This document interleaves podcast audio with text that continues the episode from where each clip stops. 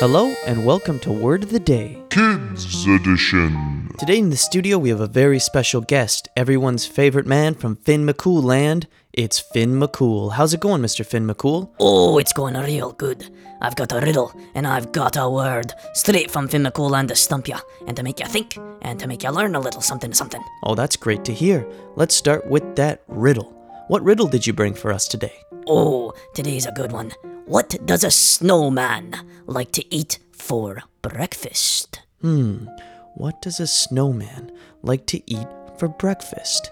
I gotta think about that one. And while I do, can I hear that great word you brought today? Oh, for sure. Today's word of the day is glitch. It's a noun spelled G L I T C H, and it's a sudden, usually temporary malfunction or irregularity of equipment. Oh, okay.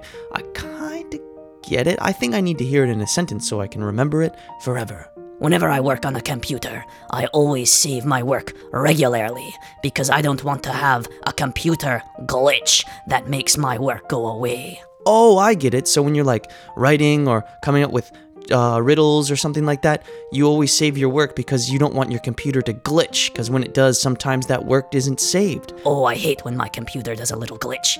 Oh, all that good work is gone forever. It's so sad. Ah, you gotta save uh, regularly, my man. Oh, that's great to know. And you know what also is good to know? That answer to the riddle, and I think I've got it. Uh, if I remember, the riddle was What does a snowman eat for breakfast? Hmm.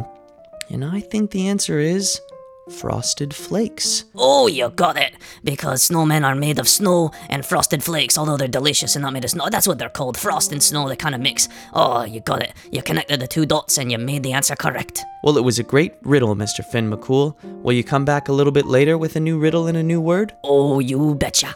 So the kids' word of the day today was glitch. It's a noun spelled G L I T C H. So try to use that word in front of your parents or your teachers, and I'll see you again tomorrow with a brand new word.